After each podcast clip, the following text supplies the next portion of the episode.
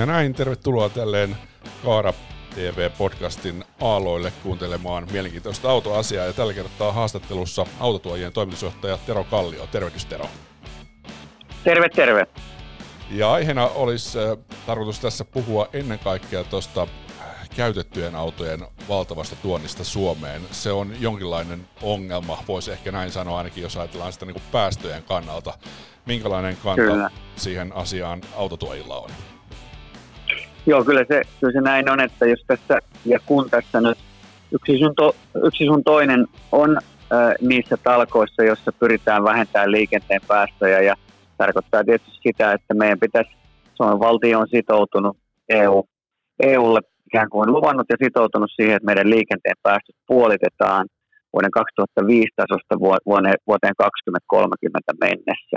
Ja se tarkoittaa nyt sitä, että jos meillä käytännössä meidän autokannan päästökehitys junnaa paikallaan sen takia, että meille tulee hyvin paljon isopäästöstä suurta dieselkalustoa ulkomailta käytettynä, niin, tietysti se lyö vähän korville sitten tätä tavoitetta.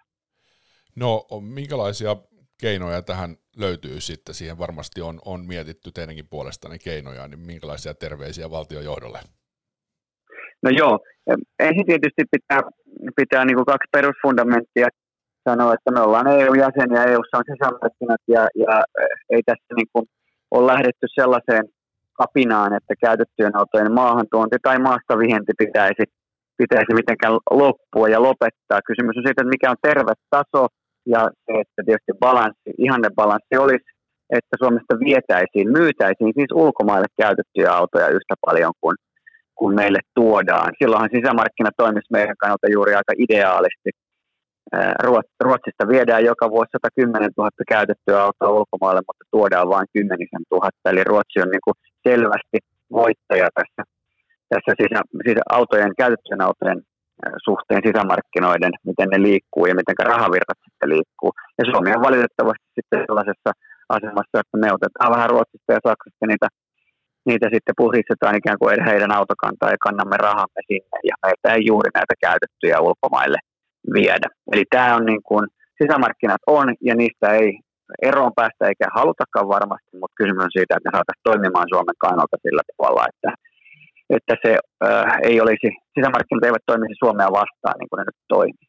Toinen on sitten, että tässä kun kritisoimme tätä käytettyjen autojen maahantuonnin äh, jyrkkää kasvua ja sitä, että siellä on paljon isoa dieselautoa, niin kuluttajahan siihen ei ole itse syyllinen, vaan tietysti se lainsäätäjä, johon kysymykselläkin viittasit, Eli, eli tuota, jos lainsäätäjä on luonut sellaiset olosuhteet, että kuluttaja kokee kannattavaksi hakea käytetty, käytetty auto ulkomailta, niin, niin silloin kuluttajan tulee näin toimia, jos, jos tosiaan tämä on se mielikuva, mitenkä, missä sitten niin kuin talouttaan viisasti, viisaasti pyörittää.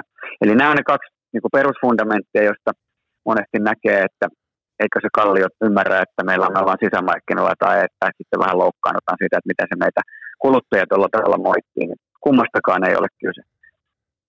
Sitten se vastaus sun kysymykseen, niin kyllä kaikki palaa siihen autoveroon ja ennen kaikkea nyt tähän epävarmuusvähennykseen, jonka, jonka tuota verohallinto tekee näille käytettynä maahan tuotavien autojen verotusarvoon, johon sitten sovelletaan sitten sen auton ensirekisteröintihetkellä Suomessa voimassa, voimassa ollutta CO2 osoittamaa, osoittamaa veroprosenttia. Tämä epävarmuusvähennys voi olla 15 tai 10 prosenttia. Useimmiten nämä se voi olla hiukan vähemmän, jos auto on ihan uusi. Mutta niitä ihan uusia autoja ei, ei juuri käytettynä, niin kuin hieman vain vähän käytettynä tuoda, vaan kahdesta vuodesta ylöspäin niin se on 10 prosenttia ja kahdeksasta vuodesta ylöspäin niin 15 prosenttia tämä epävarmuusvähennys. Ja sellaista ei uudella, uuden auton verotuksessa tunneta. Ja tästä sitten tällaiset verottaja pyrkii varmistumaan, että käytetystä autosta ei kanneta enempää veroa kuin yhdessäkään Suomen markkinoilla olevassa toisessa samanlaisessa ja saman verran ajetussa autossa oli jäljellä. Eli että ei jouduta sitten EU-tuomioistuimeen sisämarkkinasäännösten rikkomisesta. Ja, ja tämä käytännössä sitten on, on niin kuin se ainoa keino, tämä epävarmuusvähennys ollut varmistua tästä. Mutta tämä tosiaan sitten lyö korville tätä meidän kotimaista autokauppaa, sen työllistämismahdollisuuksia ja sitten näitä päästötavoitteita. No mitenkä, äh, nyt tässä otit tämän yksityisen tuonnin esiin, mutta tietysti hyvin paljon tuodaan myös autoliikkeiden puolesta autoja, niin, niin onko se tavallaan se ongelma molemmissa tapauksissa vai, vai onko siinä jonkinlaisia eroja? Tietenkin, tietenkin se on niin kuin faktaa, että kun yksityinen tuo, niin se auto on selvästi vanhempi kuin mitä autoliike tuo. No kyllä, ehkä, ehkä tämmöinen ero siinä on, mutta perusfundamentti on sama, eli, eli ensinnäkään myöskään yhtä lailla kuin ei pidä syyllistää sitä kuluttajaa, niin ei pidä syyllistää sitä autokauppaakaan, vaan he vastaavat kysyntään. Eli jos, jos meidän verojärjestelmä on sen kaltainen, että on siis sitten kuluttaja tai autokauppias, kokee, he kokevat, että kannattaa käydä hakemassa käytettyjä autoja Ruotsista ja Saksasta, niin silloin heillä on oikeus niin toimia. Kummallakin on ikään kuin suorastaan velvollisuus järjestää taloutensa omalta kannaltaan viisaasti. Ja jos verojärjestelmä ohjaa siihen, että näyttää siltä, että sitä viisasta taloudenpitoa on käydä hakemassa auto käytettynä ulkomailta, niin, niin eihän heitä siitä moittia voi. Eli, eli siinä mielessä siinä, siinä ei ole Toki nämä on vähän, vähän uudempia tosiaan nämä liikkeet tuomat autot keskimäärin, mutta, mutta ne on myös sitten aika isoja, isoja dieselautoja ja niillä on pitkä käyttöikä. Eli Suomessa kun keskimääräisesti auto tulee kierrätykseen 20,6-vuotiaana, viime vuoden keskiarvo oli siis tämä, niin tämmöinen E-segmentin äh, dieselmoottorinen auto, niin, niin sen kilometrisuorite on aika iso, mutta myös sitten käyttöikä on hyvin pitkä. Eli niillä ajetaan isoja kilometrejä ja niillä on aika pitkää sitä käyttöarvoa, koska ne on uutena kalliita autoja. Toisin sanoen, pitkässä juoksussa kyllä nämäkin vanhentaa meidän autokantaa. Ja tietenkin, jos niin kun mennään ihan tähän syyhyn, tietenkin se verotus on, on tietyllä tavalla syy, mutta, mutta miten mä itse olen ajatellut, mm. että minkä takia niitä niin paljon tuodaan, että käytettyjä, on se, että ei vaan riitä niin kuin hyvää kalustoa esimerkiksi autoliikkeellä myydä, koska uusien autojen myynti on ollut niin vähäistä mm. tässä viime vuosina, että tavallaan siellä se, se uusien autojen myynnin takkuaminen on tietyllä tavalla niin kuin myös, myös yksi syy mm. näin. Ja, ja siellä tietysti autoverotuksella on myös oma roolinsa.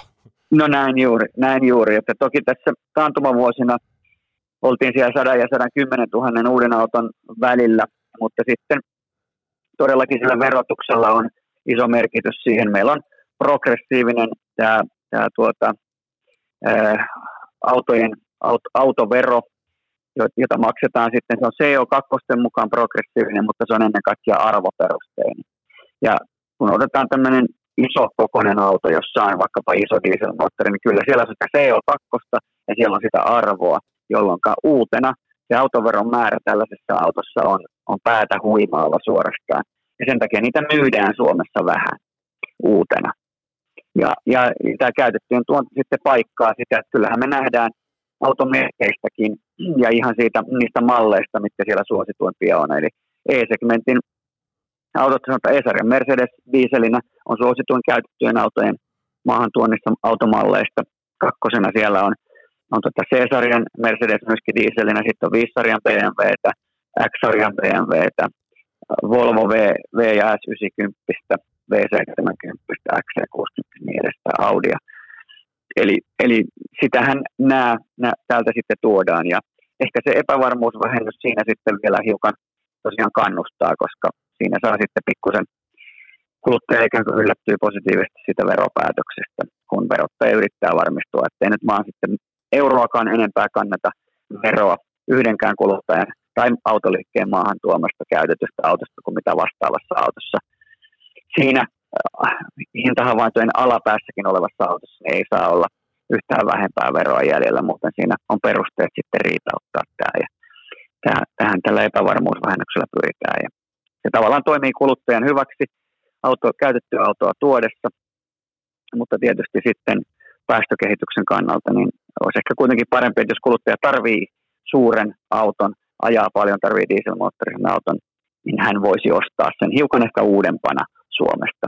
Ja sen E-segmentin sijaan voi riittää sitten se D-segmenttikin tai, tai D-segmentin sijaan C-segmentti, mutta tämä nyt on sitten kunkin omaa valintaa se, mutta jos, jos meillä ei olisi autoveroa, eli olisi vaikkapa käytön verotus tuo ajoneuvovero tuossa, ja sitä kautta kerättäisiin se, se tuota, veropotti, niin, niin, niin ja autojen hankintahinta olisi selvästi alempi, niin on se aina se uusi suuri auto suurella moottorilla kuitenkin pienipäästöisempi kuin se vanhempi.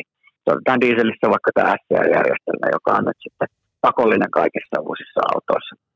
niin, niin eihän näissä käytetyissä, käytettynä maantuodossa sitä vielä moneen vuoteen. Mm, valitettavasti näin.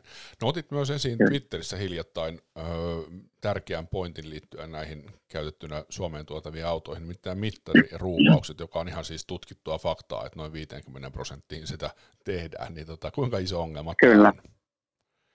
Kyllä se on yllättävän iso ja, ja, ja tota, meillä kaikilla varmaan lähipiirissä on, joillain on osunut ehkä sitten omallekin kohdalle mutta, mutta tota, sukulaisia tai tuttavia, joille niin on käynyt, että kun auto on käyty hakemassa ulkomailta. Saksa tässä ehkä se näistä kahdesta päämaasta, josta Suomen käytettyjä autoja tulee se Ruotsi ja Saksa, niin, niin Saksassa se, sitä on tutkittukin paljon enemmän kuin, kuin esimerkiksi Ruotsissa ja tiedetään, että, että EU-komission tutkimuksen mukaan niin Saksan markkinoilla myytävät käytetyt autot, jotka jäävät Saksaan, niin se on huomattavasti alempi se prosentti. Toki hälyttävän suuri sekin, noin neljännes käytetyistä autoista, joista mittaria on mani, matkamittaria on manipuloitu, mutta vielä hälyttävämpi on tosiaan se, että se on noin 50 prosenttia, eli puolessa autoista, jotka myydään Saksasta käytettynä toiseen EU-maahan ulkomaille, niin on mittaria manipuloitu.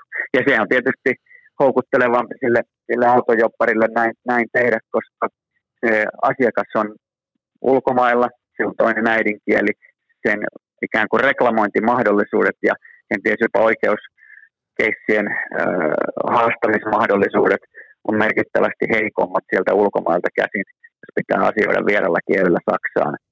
On se sitten saksalaisen tuota, oikeusjärjestelmän kanssa tai sitten tämän itse myyjäliikkeen kanssa, niin, niin sen takia niitä sitten ruuvataan. Ja, ja mitä idemmäs mennään Euroopassa, niin tämän saman komission tutkimuksen mukaan Itä-Euroopassa tuolla Romaniassa, Bulgariassa, niin jopa 80 prosenttia on, on tuota, mittareja, käytetystä autosta mittareja manipuloitu. Tämä pätee valitettavasti myös tähän meidän lähiseudulla Baltiaan. Eli Latviassa ja Liettuassa se ei ole millään tavalla rangaistavaa, tämä mittarimanipulaatio. Niin just, joo. No löytyykö jotain keinoa, millä voisi niin kuin varmistua, että tällaista ei ole tehty? Löytyy, löytyisi siihen keinoja. Komissio onkin ajanut tämmöistä joko jäsenmäinen, jokainen jäsenmaa ottaisi käyttöön järjestelmän, jossa sitä pysyttäisiin valvomaan, tai sitten ihan tämmöinen ikään kuin EUn oma EU-laajuinen järjestelmä, jossa sitten tietysti olisi ehkä ideaalinen, koska silloin se tieto, kun se auto menee rajojen yli, niin se tieto vielä helpommin siirtyy aina sen auton mukana, että mikä sen historia on. Ja, ja tässä mallina on käytetty tätä Belgian äh, carpassia, eli autopassia, jossa aina kun auto tulee katsastukseen, määräaikaiskatsastukseen, tai auto tulee huoltoon, on se sitten riippumaton korjaamo tai merkkihuolto, johon se tulee huoltoon, tai sitten se tulee vaikka tulee joku tuota, rikooli tai joku vastaava, että, että aina kun auto käy korjaamalla tai katsastuksessa, niin se on lailla velvoitettu tätä toimijaa kirjaamaan päivämäärä ja, ja, ja, ja kilometri lukema sinne, sinne CarPass-järjestelmään.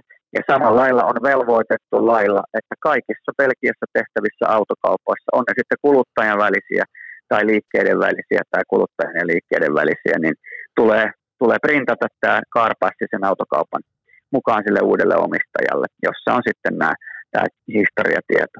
Ja sen verran usein auto kuitenkin käy joko katsastuksessa tai korjaamalla tai, tai jollain tavalla siellä piuhan päässä kiinni, että ei sieltä sitten, jos joku haluaa manipuloida sitä mittarilukemaa, niin aika harvoin siellä suuriin ikään kuin ruuvauksiin ja sitä kautta taloudellisiin hyötyihin päästään.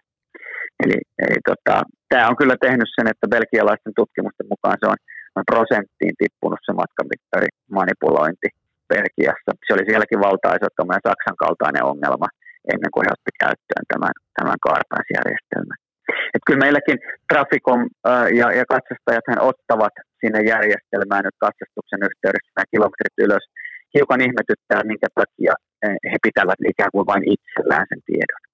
Niin nehän oli... Koska kyllähän se on yh- niin. joo, yhteiskunnan etu, että, että ne seuraisi, ne olisi sinne kirjoitettu aina siihen printattuun katsastus hyväksyttyyn todistukseen. Mm. Tai samalla lailla, kun sieltä tulee se päästömittaustodistus, niin siellä sitten, siellä sitten olisi Joskushan siellä on ollut, Joo, mutta se on oli. hyvin vaihtelevaa. Siellä on viivaa, siellä on tyhjää. Mm, että, että se ei ole, siinä ei ole lainsäädäntöä, siinä ei ole velvoitetta. Niin, niin se olisi hyvä alku, että siellä olisi se velvoite. Ja sitten vielä tehtäisiin tämmöinen, että se olisi nämä korjaamot siinä mukana, niin, niin tuota, koska auto tulee katsastuksen ensimmäisen kerran viisivuotiaana, niin siinä on pahimmassa tapauksessa autolla voitu ajaa jo parikin sataa tuhatta kilometriä ja silloin siinä on voinut, on, tulee ikään kuin sauma sitten siihen mittarimanipulaatioon sillä aikavälillä. Niin, niin tota, kyllä nämä huollossa, korjauksissa ja katsastuksissa, kaikki nämä kolme toria vielä rikoolit siihen päälle, niin, niin tuota, aina jos se käy tosiaan jossain tämmöisessä, niin kyllä se auttaa siinä kovasti. Kyllä. No sitten voitaisiin siirtyä ihan pikkusen ja hetkeksi aikaa niin toiseen aiheeseen, nimittäin kevyt autoihin. Ja tässä on nyt aika dramaattinen ja. käänne tullut tähän asiaan. Oli jo niin kuin laki, ja. ja laki on hyväksytty ja piti astua voimaan ensimmäinen marraskuuta, mutta nyt on sitten uusi liikenneministeri ottanut asian pöydälle ja en tiedä missä mennään. Sulla on varmaan parempaa tietoa, missä siinä nyt mennään. Joo, siellä kovasti pohditaan, pohditaan kuumeisesti tällä hetkellä liikenne- ja viestintäministeriössä – mitä, mitä nyt sitten tehdä tämän asian kanssa.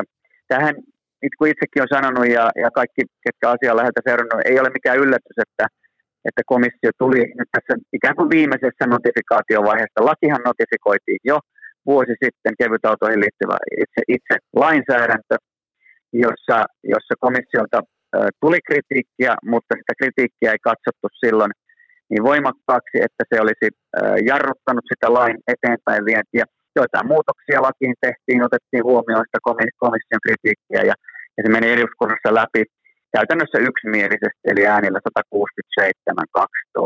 vain vihreiden vastustaessa tätä kevytautolakia. Ja, ja tuota, nyt sitten notifikoitiin nämä, nämä täydentävät asetukset. Tämä on pakollinen EU, EU-jäsenmaan toimenpide, nämä pitää ikään kuin ilmoittaa komissiolle tiedoksi ja komissio sitten antaa vastauksensa. Ja nyt sitten kun tämä laki on tulossa voimaan, niin, niin, niin komissio katsoo, että tässä nyt on ehkä tämmöinen viimeinen voimannäytön paikka. Ja, ja, ja, tuota, ja, ja sitten hiukan muskeliaan pullisti Suomen, Suomen suuntaan ja, ja tuota, paheksu kovasti. Siellä oli ihan täysin asiatontakin, ehkä jopa asenteellista, koska tiedän, että heillä on tieto vaikkapa jalankulkijaturvallisuuteen, mitä liittyy kevytautoihin versus nykyinen kalusto, mopoautot ja maataloustraktorit, niin meillähän on esimerkiksi, siihen antoivat kovasti kritiikkiä tässä lausunnossaan, ja, ja tiedän, että he tietävät, kun olen heidän kanssaan kahden kesken vielä asiasta keskusteltu ja teemaa käyty läpi, että, että, että henkilöautoilla, josta kevyet autot sitten muutetaan, niin siellä on jalankulkijatörmäystestit ollut pakolliset Euroin Cupissa vuodesta 2011 ja vuodesta 2006 saakka on direktiivillä ohjattu auton valmistajaa tai pakotettu, ei pelkästään ohjattu, vaan pakotettu käyttämään pehmeämpiä materiaaleja auton keulassa ja suunnittelemaan ne auton keulan muodot niin, että jos törmäysjalankulkijan tai pyöräilijän tulee, niin päävammariski minimoidaan. Vetään näitähän ei kevyt autoissa esimerkiksi ole. Sitten tulee, sitten on monessa autossa on nämä jalankulkija tunnistimet jo, kyllä aika tuoreita pitää olla näiden kevyt autoja, niin se saattaa olla, monessa sellainen on. Ja sitten vielä, vielä tuolla reilun vuoden päästä tulee pakolliseksi tämä automaattinen hätäjarrutustoiminta kaikkiin uusiin autoihin. Ja nyt kun verrataan sitten sinne mopoautoon, niin, niin siellä ei mitään näistä ole. Eli, eli siellä on hyvin paljon asiatontakin kritiikkiä, mitä, mitä se missio siellä nostaa esille. Sitten siellä on ihan asiallistakin, joka tulee sitten näihin EU-sääntelyyn, ajokorttidirektiiviin ja, ja siihen ajoneuvoluokkaan, jossa ehkä ne vaikeimmat ongelmat tällä hetkellä on. Mutta Ruotsissa on A-traktori, ja, ja traktoriksi tämä meidän kevytautokin sitten luokiteltaisiin. Ja minun mielestä meidän pitäisi nyt muuttaa sitten näitä asetuksia ja lakia sillä tavalla, että tämä meidän kevytauto olisi mahdollisimman lähellä tätä Ruotsin A-traktoria. Toisin sanoen vetokoukku pakko laittaa sinne ja, ja rajoittaa se paikkamäärä nyt laissa olevasta viidestä niin, niin kahteen, eli kuljettaja ja matkustaja. Sinällään se ei ole enää ideaali tietenkään, mutta, mutta se on parempi kuin ei ollenkaan kevyt autoa, ja ei se ole huononnut mopoautotilanteen, jossa myöskin saa kuljettaa vain, vain yhtä matkustajaa ja sitten se kuljettaja. Et siinä mielessä niin, niin kestää nämä muutokset. Ja näin mä uskon, että tämä oli hiukan ajateltukin, että jos komissiolta tulee täyslaidallinen, niin, niin sitten meillä on vielä takataskussa mahdollisuus muuttaa. Sitä ajokorttidirektiivin sanelemaa tuskaa mä helpottaisin sillä, että, että tuota, ottaisin käyttöön tuon liikennetraktorikortin takaisin, joka pari vuotta sitten ajokorttiyhdistyksessä laitettiin romukoppaan, niin se olisi ratkaisisi tämän, tämän tuota ajokorttidirektiivin ongelman. että nyt kun siellä on se AM-kortti, eli tämä mopo-autokortti, niin se sitten otettaisiin pois ja tilalle liikennetraktorikortti, niin sillä päästäisiin eteenpäin. Eli rohkeutta nyt liikenne- ja viestintäministeriöltä ja hallitukselta. Mä olen täysin vakuuttunut, että kun tätä lakia muutetaan ja tehdään nämä äsken mainitsemani muutokset siihen, niin sen jälkeen komissiolla ei ole enää eväitä Suomea kiusata siinä asiassa. No toivotaan, että asiat etenee näin, koska, koska tota, kyllä se olisi aika dramaattista, jos kokonaan luovuttaisiin tästä näin, näin pitkään asiaa valmisteltu, ja siinä on niin paljon hyviä pointteja kumminkin olemassa. Ehdottomasti, ehdottomasti.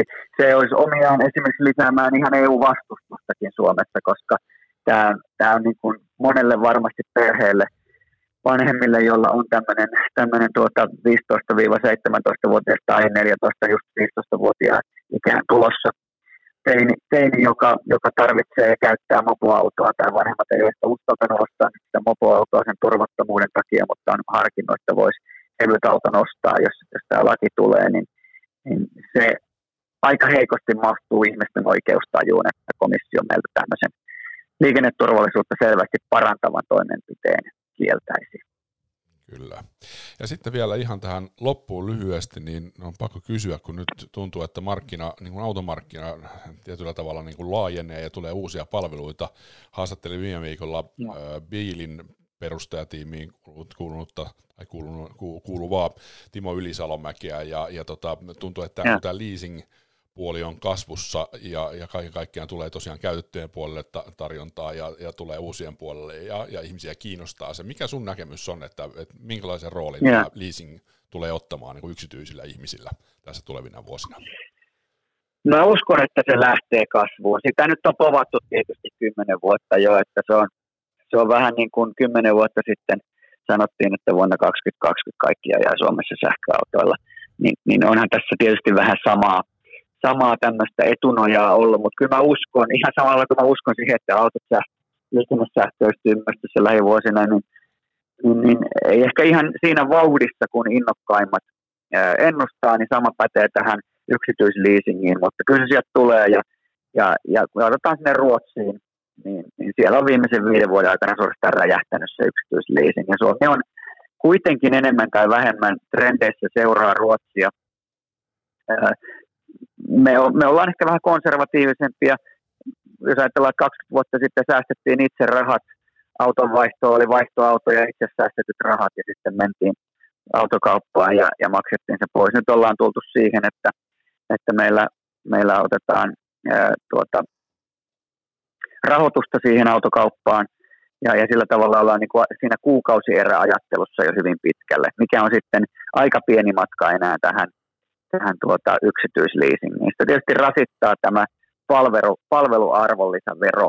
Eli kun leasing-palvelu on sitä palvelua, niin meillä on EU-ssa alvidirektiivi, jonka mukaan sitten se on pal- tämä palvelualvidirektiivi, ja, ja tuota, siihen tulee se 24 prosenttia arvonlisäveroa, ja kun meillä on korkea autovero, niin me tavallaan kannetaan siitä autoverostakin sitten siinä vielä sitä arvonlisäveroa. Ja tämä ehkä vähän Ruotsiin verrattuna jarruttaa sitä, toki heillä ruotsalaisillakin on tämä sama palvelualvi, mutta kun ei ole sitä autoveroa siellä, niin, niin sitä ei sitten siitä tarvitse kantaa. kantaa. Mutta uskon, että, että tämä tulee ja, ja tämmöiset Viinin kaltaiset tai, tai, tai muutkin jo perinteisemmät leasingyhtiöt, niin, niin tuota, toimijat, niin he ikään kuin tätä markkinaa, he ovat nyt auraamassa, auraamassa tätä markkinaa ja nähtäväksi jää, että ovatko he nyt sitten siinä niitä voittajia, jotka on luonut tämän uuden markkinasta kautta saavat suuren markkinaosuuden siihen vai onko suomalainen kuitenkin niin konservatiivi, että tämä yksityisliising ei lähde lentämään.